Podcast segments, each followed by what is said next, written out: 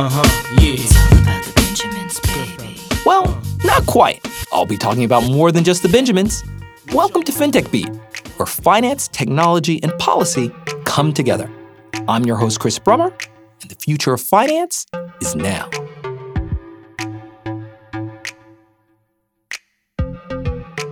Few institutions are more important for the global direction of fintech than the Bank for International Settlements. Known as the Central Bank for Central Banks, the BIS has evolved from an institution supporting the payment of German war debts into a global institution central to international monetary stability. Now, throughout its 90 year history, the BIS has gone through varying periods of reinvention and is now undergoing a new transition and establishing itself as one of the world's foremost fintech authorities. And this new role is apparent everywhere nowadays at this international organization, including in its annual economic report, fresh off the press today from Basel. For this reason, I'm especially happy to welcome Benoit Cœuré onto the show to talk about a special chapter from the report and its very interesting observations on central bank digital currencies. Now, Benoit, a former member of the European Central Bank's executive board, is now the head of the BIS's Innovation Hub, which is tasked with leading a new global effort by central banks to research the benefits of fintech. As such, his insight is critical to understanding not only the technology driving central bank digital currencies, but also how the international regulatory community is responding to their prospective risks and rewards.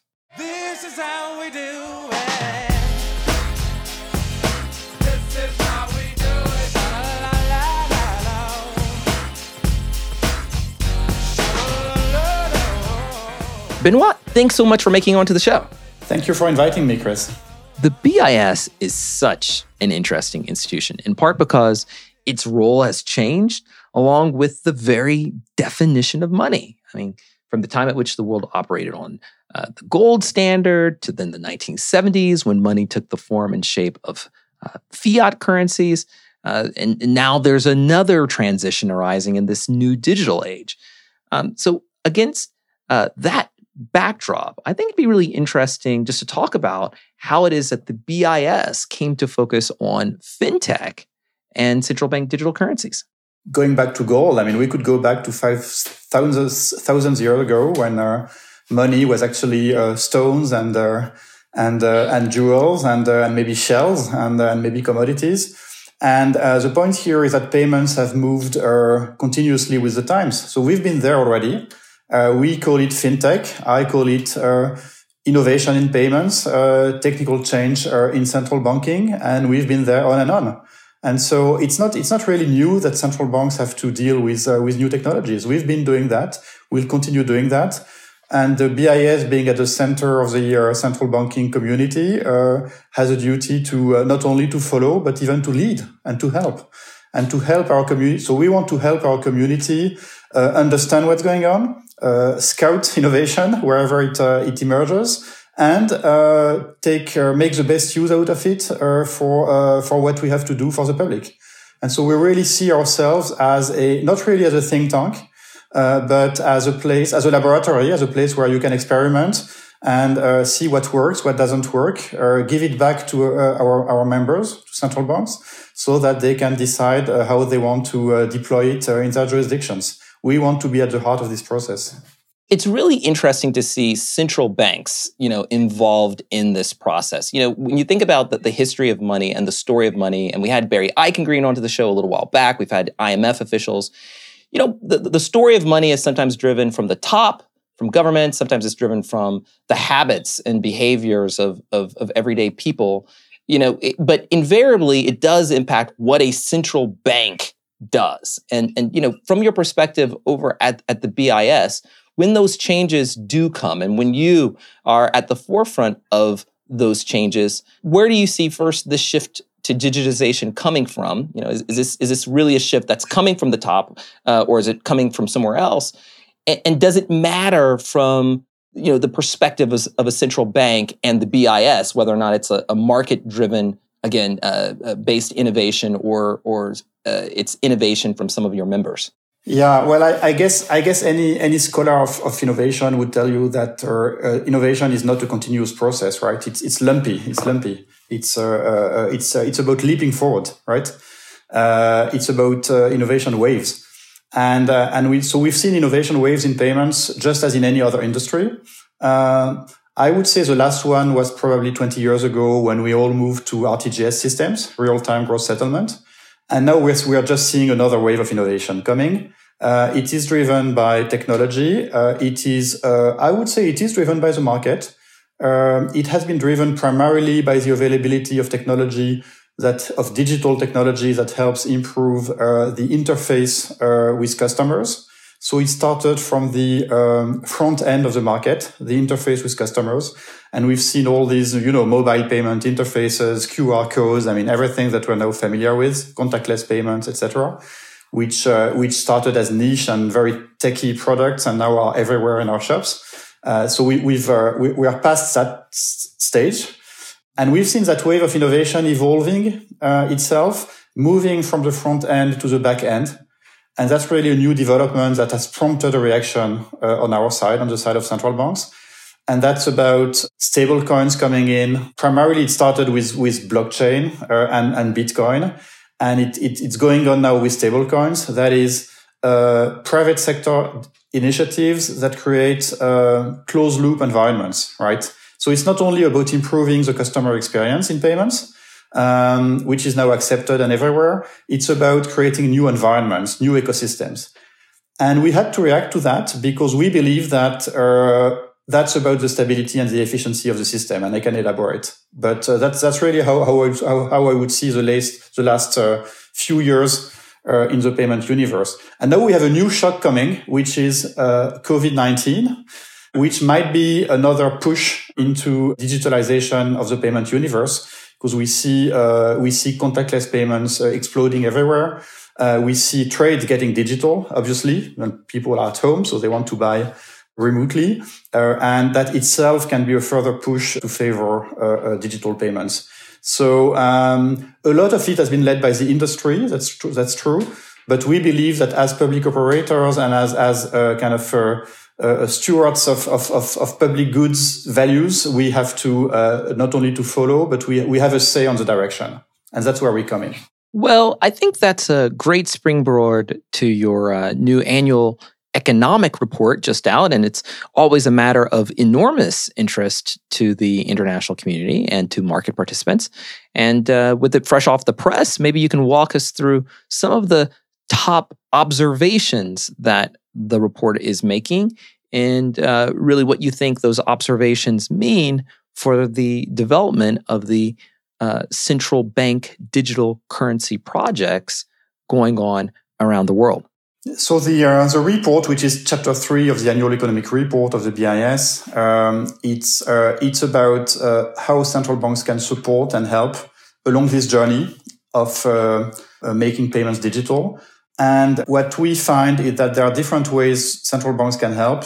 We can help as operators of core infrastructures, which we've been doing. Well, RTGS systems are a good example. Well, not, not all RTGS systems are operated by central banks, as a matter of fact, but uh, most of them are.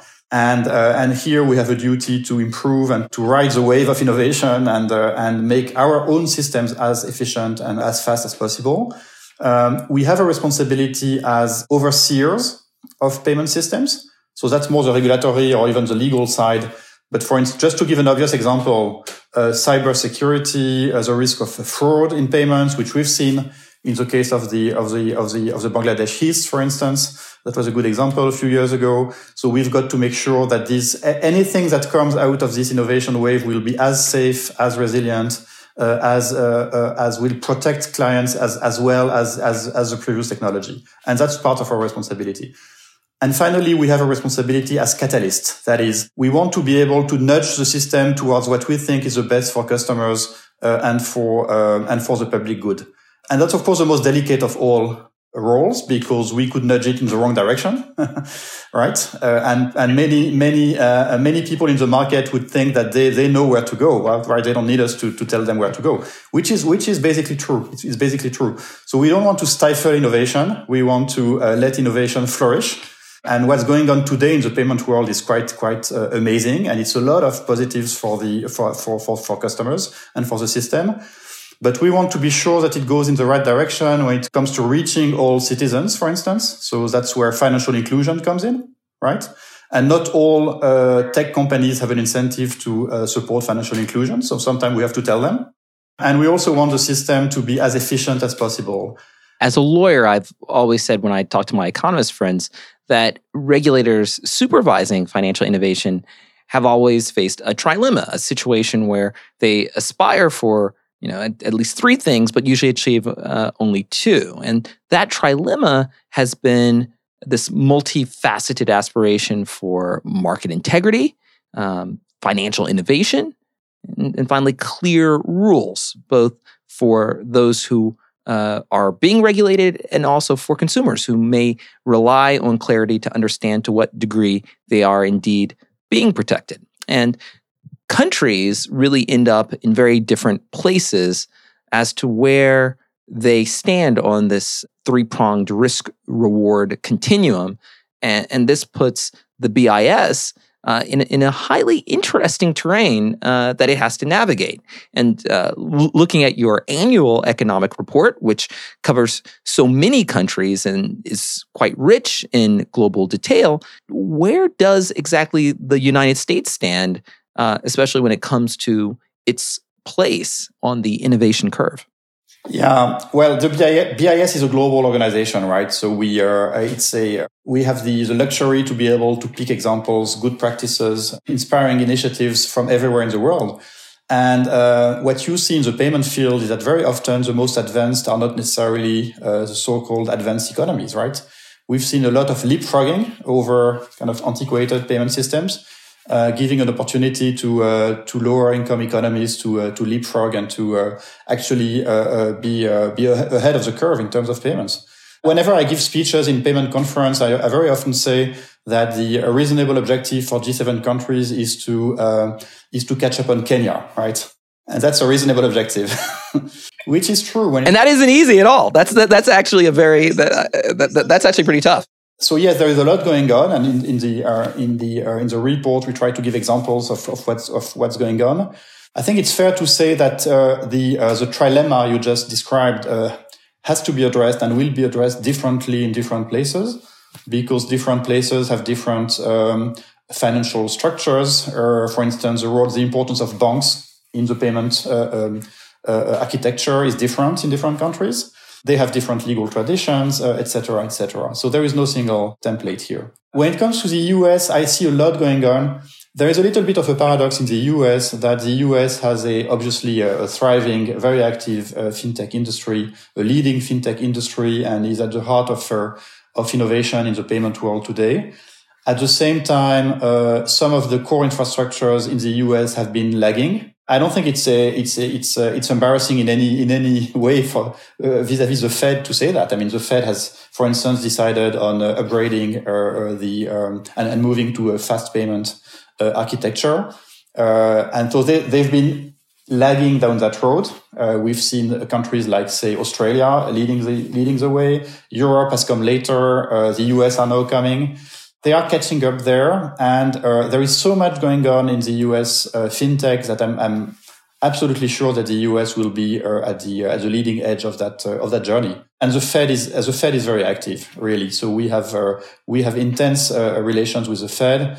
and and whatever we do at the BIS in terms of innovation, I'm sure this will be very closely coordinated with the Fed. Well, you know, obviously, one of the big issues and something that you've been focusing on and you've already mentioned is this question of not just the real time sort of payments or instantaneous payments, but but central bank digital currencies. And you know, when I was looking at the report, I was struck by one of the titles of a graph in your report, which was CBDC an increasingly likely option. And you know, I, I, maybe I we can follow up a little bit on on that strain. Um, you know, when you when you canvass uh, sort of the global activities in sort of CBDC pilot projects and the like, you know, what's your view looking forward? Um, you know, uh, and, and, at the facts as they stand. Um, you know, what do you see as the state of affairs one, two, and even four years from now as to the prevalence and and and uh, introduction of, of, of CBDCs? So when I when I said earlier that uh, different countries are in different places when it comes to their payment architecture, I think CBDC is a case in point. I'm pretty sure that CBDC is, is the, the direction that we're taking, and I'm pretty sure that it will happen. It will happen in different ways in different places for good reasons, right? Uh, because some of the key architecture choices uh, on uh, you know, how much do we want CBDC to reach uh, uh, clients, to reach retail? How much competition do we want in that field? Uh, which kind of uh, uh, privacy regime do we want around it, etc. Answers will be different in different places because we have different legal frameworks and different expectations. But what we want to achieve, and I'm not only speaking of the BIS, but more broadly of the central banking community, is a, um, a commonality of views about it. So we're not going to, to go down this journey at the same pace and we're not starting from the same place, but uh, we want to do it together because we want to learn from what the others are doing and because we have key consistency issues across the global uh, financial system. We don't want to do CBDC in a way that will create fragmentation. The, uh, the system is already fragmented. Um, payment systems in the past have been built uh, very often, if not always, uh, based on, on, on domestic views, right? And I can, I can, so moving away from the US, I'm a European, right? I've, I've spent eight years in Frankfurt uh, dealing with, with, with payments at the ECB. I can tell you that the European landscape is very fragmented when it comes to retail payments. Even, even though we have a single rule of law and a single market, etc., it remains very fragmented. And so we don't want to add to fragmentation. So we want to make sure that uh, wherever we go, we know what the others are doing and we'll impose the key uh, requirements uh, on what we are doing so that it uh, uh, so that it works to, as a system, so that CBDC can work as a system, and that's about uh, consistency, interoperability, etc. And we can go into the details. Absolutely, and and and you know what you've identified in terms of this this desire for consistency and and uh, interoperability you know uh, that conversation which we'll we'll delve into is is happening against the backdrop of very interesting domestic conversations about competition, uh, competitiveness, not just of economies, but of currencies and the international monetary system. And um, varying experts and leaders uh, are, are trying to explore what uh, either digitization or tokenization would mean for their market share, if one will, in, in, in the international monetary system. Um, to what extent uh, uh, have you seen or, or, or, heard these kinds of conversations, and uh, how do they impact the, the overall aspirations of, if not uniformity, at, least interoperability? So I'm not seeing it too much as being a uh, a competition, right? A, a, a race between nations, uh, because uh, because that's about the that's about how the international monetary system works, right? And that has always been, at least since 1945, right? Since 1944, actually, when we uh, when the IMF was created, uh, we've always had quite a lot of cooperation around the international monetary system because we wanted to be stable and we to we wanted to work. So uh, you can you can have a technological angle into CBDC. You can have the um, domestic payment angle into CBDC. You can also have that international angle into CBDC. Uh, and uh, and that's about the system being stable. And so we all have lots of incentives to uh, to work together. And as you know, for just to give an example, uh, we have this working group among uh, some of the major central banks uh, Bank of England, uh, ECB, the Fed is also there, the Bank of Japan is there, Bank of Canada, uh, and uh, the uh, the uh, Swiss National Bank and the Riksbank in in Stockholm. And that's a group I am co-chairing with Jon Cunliffe from the Bank of England, and we are writing a report on how to make it work together, right? So I see a lot of a lot of collaboration around this around this discussion delving a little bit deeper into the concept of of CBDC, you know, uh, you've you've observed I, I think keenly and wisely that CBDCs are, are, are going to be slightly different based on sort of the starting point of any particular uh, country. Um, when you do think about the idea of making sure that everyone is on the same page, both from a systemic risk perspective um, and also uh, and a market integrity perspective on the one hand, but also from the standpoint of interoperability, what kinds of sort of design features do you think are especially important when it comes to speaking to again this the, you know the, the dual sides of interoperability on the one hand but also um, risk mitigation and market integrity on the other to start with the key consideration is that there are two dimensions to interoperability we're speaking of interoperability between cbdc and the rest of the payment system right domestically uh, and that's extremely important because we want CBDC whenever we it will co- it comes right. We want it also to be we want it to be useful to support uh, a good function good functioning of the, of domestic payment systems right. I, I very much see uh, domestic payments as an ecosystem, including in terms of digital currencies. So you can have an ecosystem where you have CBDC and you have different kinds of uh, private digital currencies uh, and or payment or means of payments and they can serve different customer bases or they can serve different functions or they can be programmable, right? Some of them can be programmable and then they serve particular, fun- particular functions. And I very much see CBDC being at the heart of the system and also contributing by itself, by, by its mere existence to the interoperability of the system. Because any, any means of payment can be converted into CBDC, right? And that's a, that's a, that's a traditional function of money, actually, to help conversion, right? Across different means of payment. And, and, and that has to be true also in the digital world. So that's the first thing. And then you have cross-border interoperability, which is, to be honest, more challenging, uh, because, um, it's not so easy to create global standards. We do have global standards. We have uh, ISO 20022 when it comes to, to messaging. Uh, we, we can have other technical standards. Uh, but uh, it, it takes time. Uh, it, it will take a lot of cooperation with the industry to to um, to produce that kind of standards. And even though, as I said, I see a lot of goodwill and uh, and cooperation spirit among the, among central banks, you might fight political hurdles. Let's be let's be clear about it. Uh, the uh, the the spirit of, of the time, the zeitgeist, is not for international cooperation. Let's be clear about that. And so uh, we, we're not going to have a legal, an international legal framework for CBDCs. That's not going to happen, right? So what we want to identify is a kind of minimal technical requirements to make it work internationally without asking too much from parliaments and politicians because they will not follow us. They will not go there.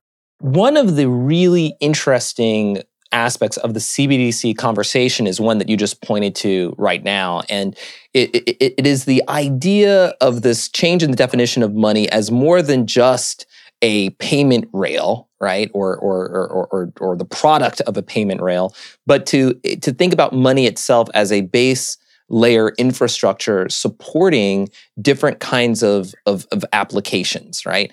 I mean, not, not only this idea of the interoperability between the different kinds of financial services, but, but also in the idea that uh, potentially you can develop some kind of infrastructure against which other kinds of uh, authorized either government agencies or market participants can build um, varying kinds of, of, of, of, financial services. And that, that, that is uh, an exciting uh, prospect. And it does uh, seem at the same time to really uh, push uh, central banks, right, in terms of their traditional uh, means of oversight uh, and how they practice their oversight, and and and uh, really the the swath of potential uh, responsibilities that that they could have as they build out um, that particular model. Uh, you, you, know, in, in in the report, which is really a rich report, and it and it's covering many different areas of of uh, the payments infrastructure.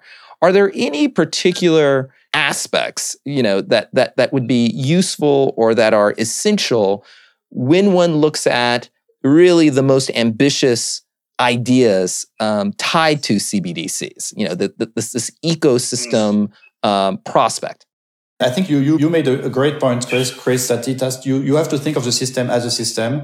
And digital money is, uh, is a kind of uh, basic layer for a system where, but, but you may need you, you may need other kind of uh, public infrastructures to make it work, right?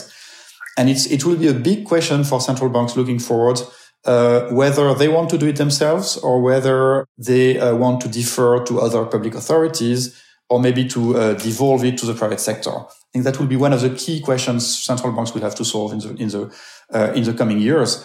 And one example is uh, identity, digital identity. So if you think of the payment system as a stack with different rails, right? So you have a payment rail. I would argue that you need a core payment rail, which is a public rail, which is settled in uh, in central bank money and which uh, which brings central bank money everywhere in the system, which is a key condition for stability. But that's not enough. You need for any dig- digital payment infrastructure, you need a uh, an identity function uh, and uh, if you want it to be universal and open, you need um, some kind of a of a public identity rail. And, and as you, as we know, some countries have been very successful doing it, like India, Singapore uh, are good examples.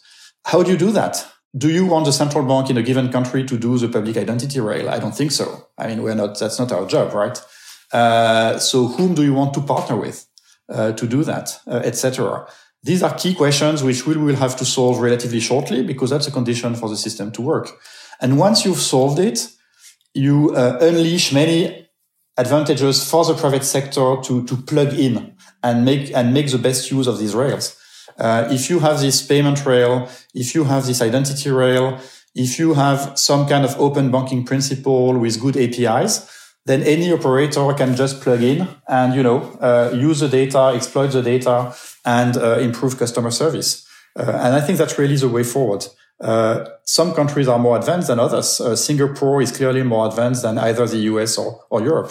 One of those options of, of sort of devolving things, at least partially, to the private sector um, is, is one that, that obviously is going to uh, generate lots of interesting policy questions. And one of the things that the report really focuses on and spends a lot of time sort of thinking about, and, and, and, is this question of platform economics. You know, not just sort of the network effects or the dominance, if one will, if if if the government sort of gets involved in uh, sort of payments um, and and and uh, quasi banking. Um, uh, services, but also sort of like what the potential role of market participants could and would be, uh, especially from the standpoint of sort of anti-trust, sort of market power perspectives. From that perspective, uh, uh, you know, from this emphasis on on platform economics and, and the participation of private sector participants, um, maybe you could provide your thoughts on on on what a central bank or other public authority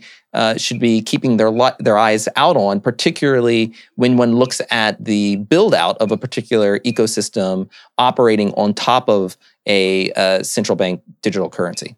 So it doesn't have to be the the, uh, the, central bank doing it, right? Because lots of what you're mentioning, which is very important, is about antitrust, and you know that's what competition authorities do, um, or, or, maybe even uh, DOJs. I mean, it's so it's not necessarily uh, the, uh, the, the, the place where we want to be, but certainly what what central bankers want to see uh, is a uh, an industry which is open enough to promote innovation, not to stifle innovation and uh, to promote competition and to uh, and to make payments uh, cost effective.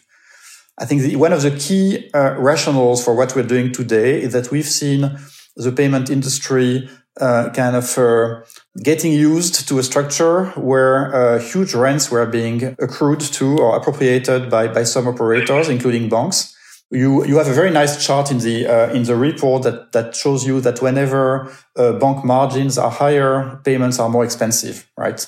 So the story is just you know banks using their market power to make payments more exp- more expensive at the expense of the uh, of the customer, and that's bad. That's bad, right? So um, you you mentioned the, you mentioned this uh, this uh, platform structure, what what economists call two sided markets, right? Where you have, you have lots of synergies, you have lots of externalities which are positive for everyone. But the risk is that you create lots of rents. Uh, and uh, at the end, uh, you you end up being hostile to competition. So you need some pressure uh, to uh, to keep competitive forces alive, uh, and that's what we've seen, for instance, in the in the pay, in the in the card industry, right? In the in the card scheme industry, in many places, including in Europe, there have been caps to uh, interchange fees among uh, among card schemes as a way to uh, as a way to um, to protect the customer. And I'm not saying we want to regulate everything, right? It has to remain a free market because that's where innovation comes from. But you need to put limits to the uh, the amount of rents that operators can extract. And what, what's really new in that industry is big tech coming to the uh, to the industry, right? Joining the game, and so the risk is, is even higher than before. Both, both the stakes are higher. The possible um, uh, advantages from from having these networks are huge for the customer. So being able to build a payment network out of a, of a social network, I can see the attraction. I can see where why it's why it can be good for the customer. There is nothing wrong in doing that, but there is also a risk that uh, these guys will have too much market power when it comes to uh, pricing and when it comes also to using client data. And there you need to protect the customer. I guess I'll, I'll, I'll, end sort of looking forward and sort of tying a couple of these um, of your observations together. I mean, I'll, I'll, return again to that wonderful slide of the uh, likely option. You know, there have been lots of reports, uh, obviously, that that China is actively rolling out um, or at least piloting uh, its central bank digital currency, a digital yuan, if one will, in at least four different cities. Uh, it appears, at least, uh, to be following a, a, a, system of building out an, an, an ecosystem. If, if not in, in, in China, at least elsewhere, are you getting a sense as to how pilot projects are working out thus far? I mean, when, when we're reading reports, uh, uh, whether in China and elsewhere, what can we discern about how advanced these this this central bank experimentation uh, actually is?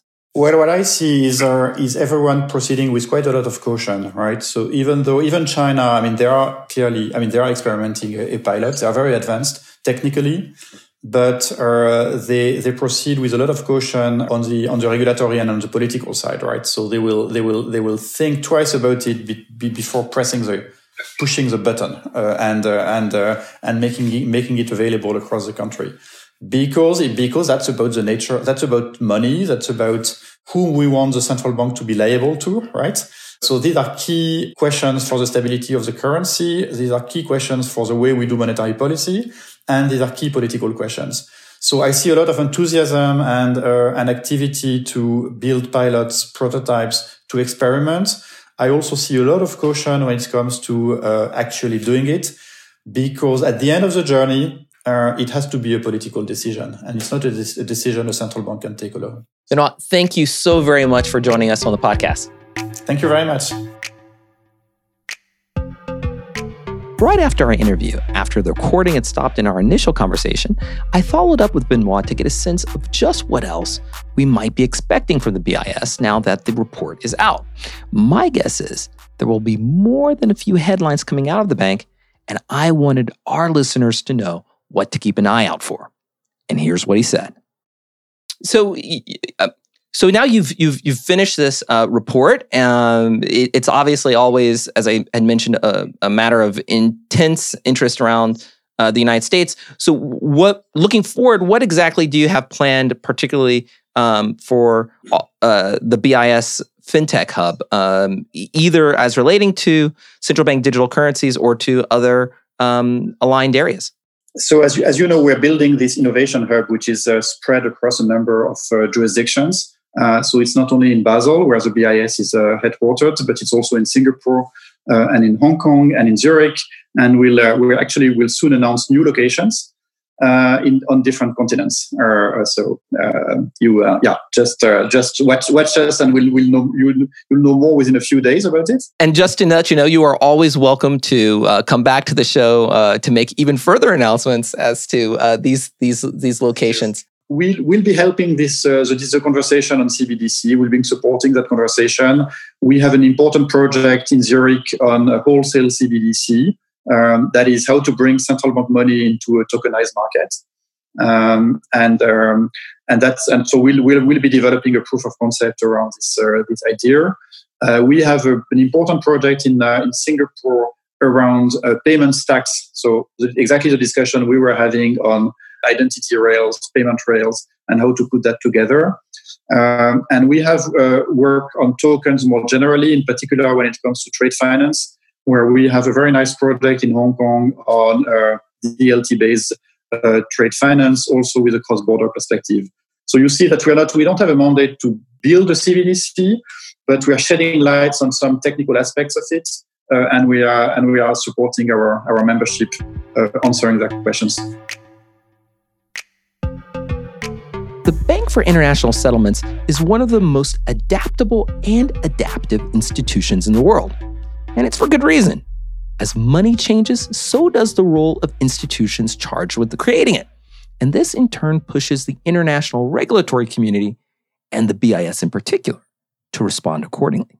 The big question, I think, will be how and whether the notion of an ecosystem for money requires changes in the regulatory ecosystem too, and whether the traditional tools of economic statecraft will be able to respond to the novel risks and rewards of state backed, tokenized fiat currencies.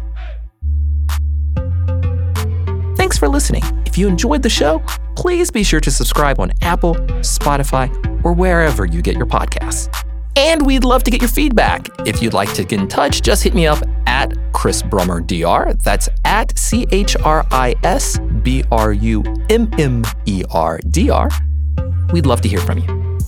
FinTech Beat is produced by CQ Roll Call, a leader in nonpartisan political and policy news and analysis for more than 70 years. CQ Roll Call is part of FiscalNote, a global technology and media company.